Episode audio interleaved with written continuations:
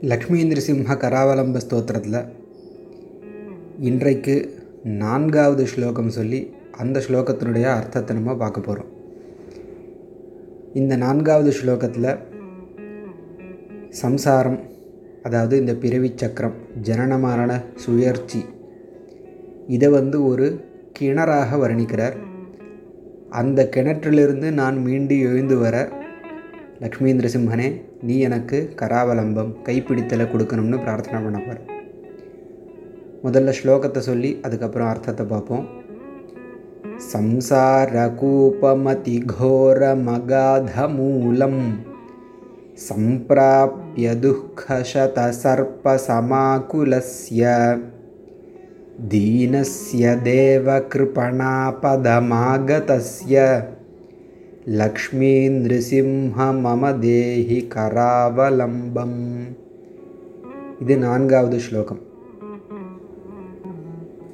சம்சார கூப்பம் சம்சாரம் என்கின்ற கிணறு கூபகான கிணறு.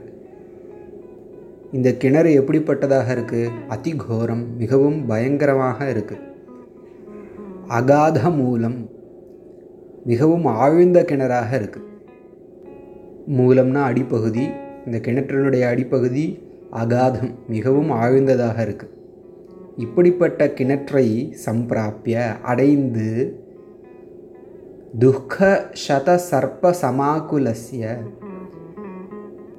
கிணற்றுக்கு அடியில் பாம்புகள்லாம் இருக்கும் இல்லையா? சர்ப்ப சமாக்குலசிய பாம்புகளால் சூழப்பட்டவனாக இருக்கேன். இப்போ சம்சாரம் அப்படிங்கிற இந்த விஷயத்தை கிணறாக வர்ணித்தார்னா துக்கங்கிறத சர்ப்பமாக உருவகப்படுத்துகிறார் பாம்பாக உருவகப்படுத்துகிறார் இப்போ துக்க சத சர்ப்ப சமாகுலசிய துக்கமாகிய நூற்றுக்கணக்கான சர்ப்பங்கள் அடி கிணறுல நூற்றுக்கணக்கான சர்ப்பங்கள் இருக்குது பாம்புகள் இருக்குது சம்சாரமாகிய கிணறுல பாம்புகள் என்ன? துக்கங்கள். ஒரு ஒரு விஷயத்தையும் நினச்சி நமக்கு துக்கம் வருது இல்லையா? சுகத்தையும் துக்க சப்தத்தினால் எடுத்துக்கிறது உண்டு. ஏன்னா சுகங்கிறதும் ஒரு ஆத்ம குணகா அதுவும் வந்து சில காலம் மொமெண்ட்ரியாக தான் இருக்கும். அந்த சுகம் போனாலும் துக்கம் ஏற்படும். அப்போ சுகமே துக்கத்துக்கு காரணமாக கூட இருக்கும். அந்த சுகம் போயிடுத்தேன்னு துக்கம் வரும். இந்த சு இல்லை சுகம் கிடைக்கலையேன்னு துக்கம் வரும். எது வரைக்கும் நமக்கு மோக்ஷங்கிற ஆனந்த ஸ்வரூபம் நம்ம எக்ஸ்பீரியன்ஸ் பண்ணலையோ அது வரைக்கும் எல்லாமே துக்கம்தான்.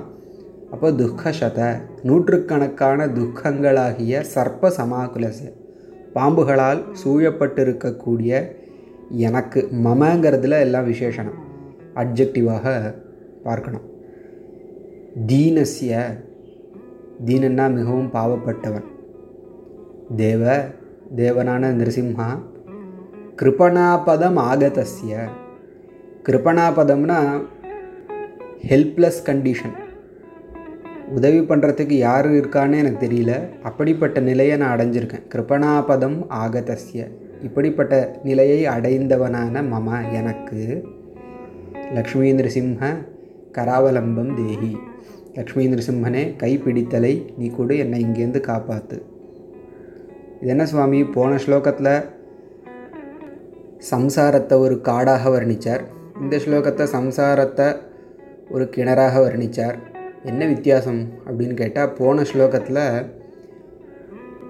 மாத்சரியங்கிற ஒரு தோஷத்தை பிரதானமாக சொன்னார். அதனால் நீ பீடிதா பீடிக்கப்பட்டவனாக இருக்கு.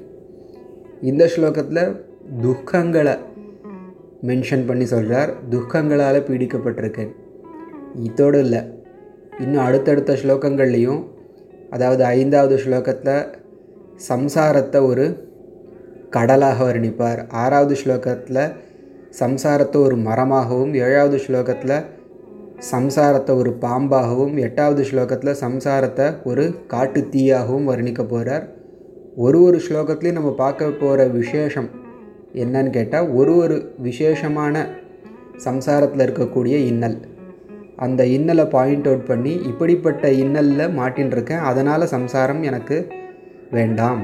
இந்த சம்சாரத்துலேருந்து எனக்கு கராவலம்பம் கொடுன்னு சொல்ல போகிறார் ஆக இந்த ஸ்லோகத்தில் பகவத்பாதர் பாயிண்ட் அவுட் பண்ணுறது துக்கம் துக்கங்களாகிய சர்ப்பங்கள் நிறைந்ததாக சம்சாரம் இருக்குது இதிலிருந்து என்னை காப்பாற்று சம்சார கூபமதி கோர மகாதமூலம் சம்பிராபிய துக்கசத சர்ப்ப சமாகுலஸ்ய தீனஸ்ய தேவகிருபணாபதமாகதஸ்ய लक्ष्मीनृसिंह मम देहि करावलम्बम्।